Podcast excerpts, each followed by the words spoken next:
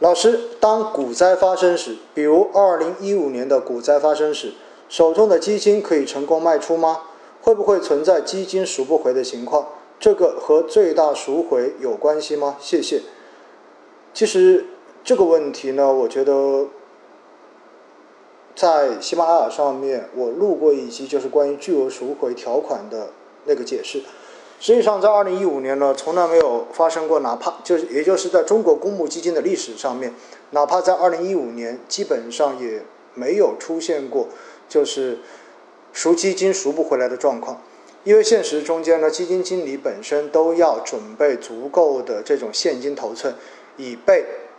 基金持有人的这种赎回需求。所以呢，他们肯定手中不会所有的仓位全部都去做了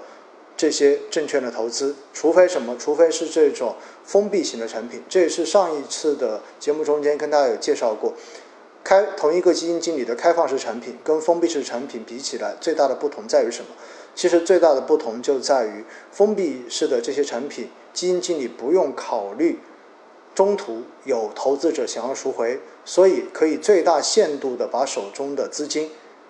投出投出去，投资到他自己认为合适去投资的品种。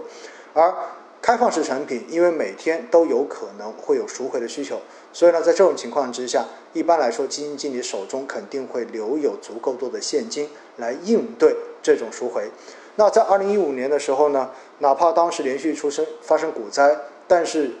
呃，到最后股灾结束也没有出现有任何一只公募基金出现了不允许赎回的这样的状态。那正常情况下面呢，呃，我觉得在之前哈，抖音上面我也录过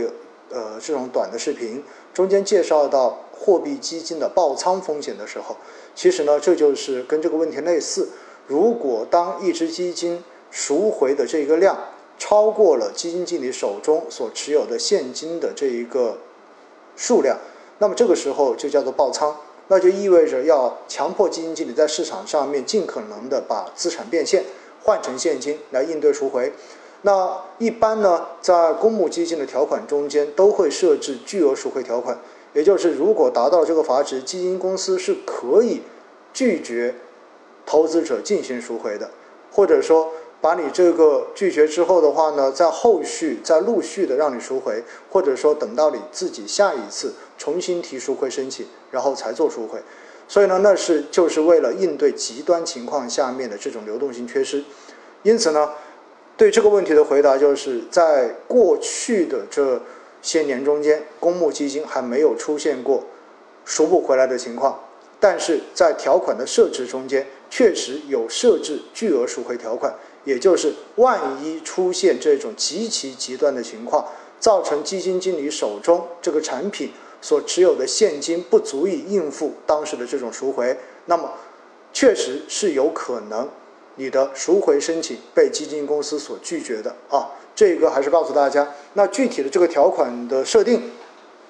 大家可以上喜马拉雅，然后在那个。基金投资好简单，那个专辑中间专门有一集跟大家介绍了，详细介绍了巨额赎回条款到底指的是什么，好不好？这是这个问题的答案。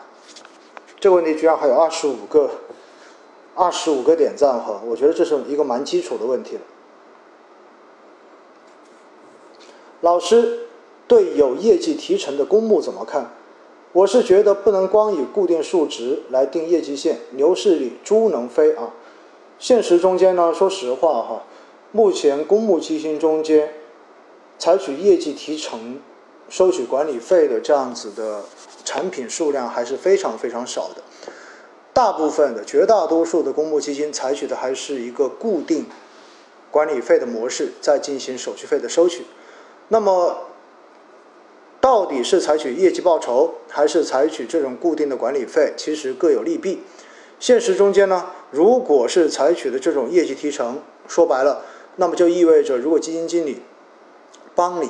赚钱赚的越多，那相对而言，他所收取的管理费也会变得越多。大部分都会设定一个业绩比较基准线，比如说设计一个基础，比如赚了百分之八以上，那么八以上的部分，那么可能他会收百分之二十的一个分成，当成他的一个业绩报酬。那么有一些当然可能定得更高，可能百分之十以上或者百分之十二以上才分你百分之多少的这一个收益作为它的业绩报酬。所以呢，这种做法一般来讲在私募基金中间非常非常的普遍，因为大家相信私募基金，说白了就是相信这个基金经理的投资能力，相信他能够赚钱。所以呢，通过这种业绩报酬的方式来进行管理费的这种收取，可以有效的激发投资经理跟基金经理。去做更好的做好这个产品业绩的这种动力，它相当于是把这个基金公司或者说是投资经理的一个个人的利益跟投资者的利益完全的绑在了一起。因此呢，对于激发他们的这种主观能动性，激发他们的这种动力，我觉得是有非常好的促进作用的。而这种做法呢，说实话，在中国哈。很多时候并不太被认可，为什么呢？因为大家总觉得哇，你用我的钱去赚钱，到最后赚的钱还要分百分之二十给你，总觉得心里不平衡。其实呢，这个话题就跟我昨天在喜马拉雅上面录的那一个投顾，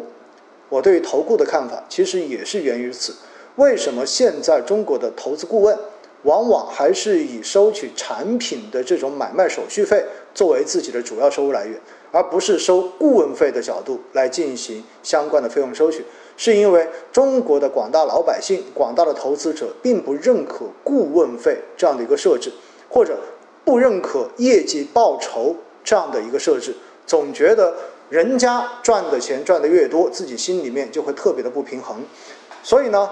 现实中间绝大多数的基金现在采用的都是固定的管理费，也就一年收百分之一点五，或者一年收百分之一点二，按日来进行计提。那么这种方式的好处就是，你未来赚钱赚的再多，反正它也仅仅只收这样一个值，所以管理费的这个数值是一定的。但是它的坏处是什么呢？坏处就是，如果当市场不好的时候，整个市场是熊市的时候，那有可能基金投资者发现自己的这个基金是亏损的。但是你同样的还是按照固定的费率来进行管理费的收取，于是很多人就又想不通了：为什么帮我亏了钱，结果我还要给你管理费？这就是在网络上面经常有很多喷子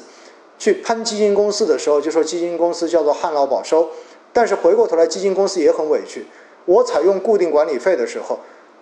在牛市的时候，我帮你一年赚百分之百，赚百分之几百，最后我也仅仅只收你百分之一点五的手续费。这一点其实站在基金公司的角度，他也想不通的。而回过头来，等到市场差的时候，没错，我确实是收了这个百分之一点五，但是实际上因为业绩不好，因为市场差，整体的规模也在下降。其实对基金公司来说，它的收入也同步在减少的。因此哈，两种不同的管理费收取方式，我觉得各有利弊。那么，针对不同的产品，针对不同的这种成熟度的投资者，采用不同的这一种呃收费方式，我觉得都是可取的。现实中间有很多公募的基金经理，优秀的公募基金经理，为什么总是会愿意在成名之后去做私募？其原因就在于，因为私募基金绝大多数采用的都是业绩报酬提成的方式来进行收入的这一种结算，所以对于基金经理来说，只要他业绩好，只要他的规模变得越来越大，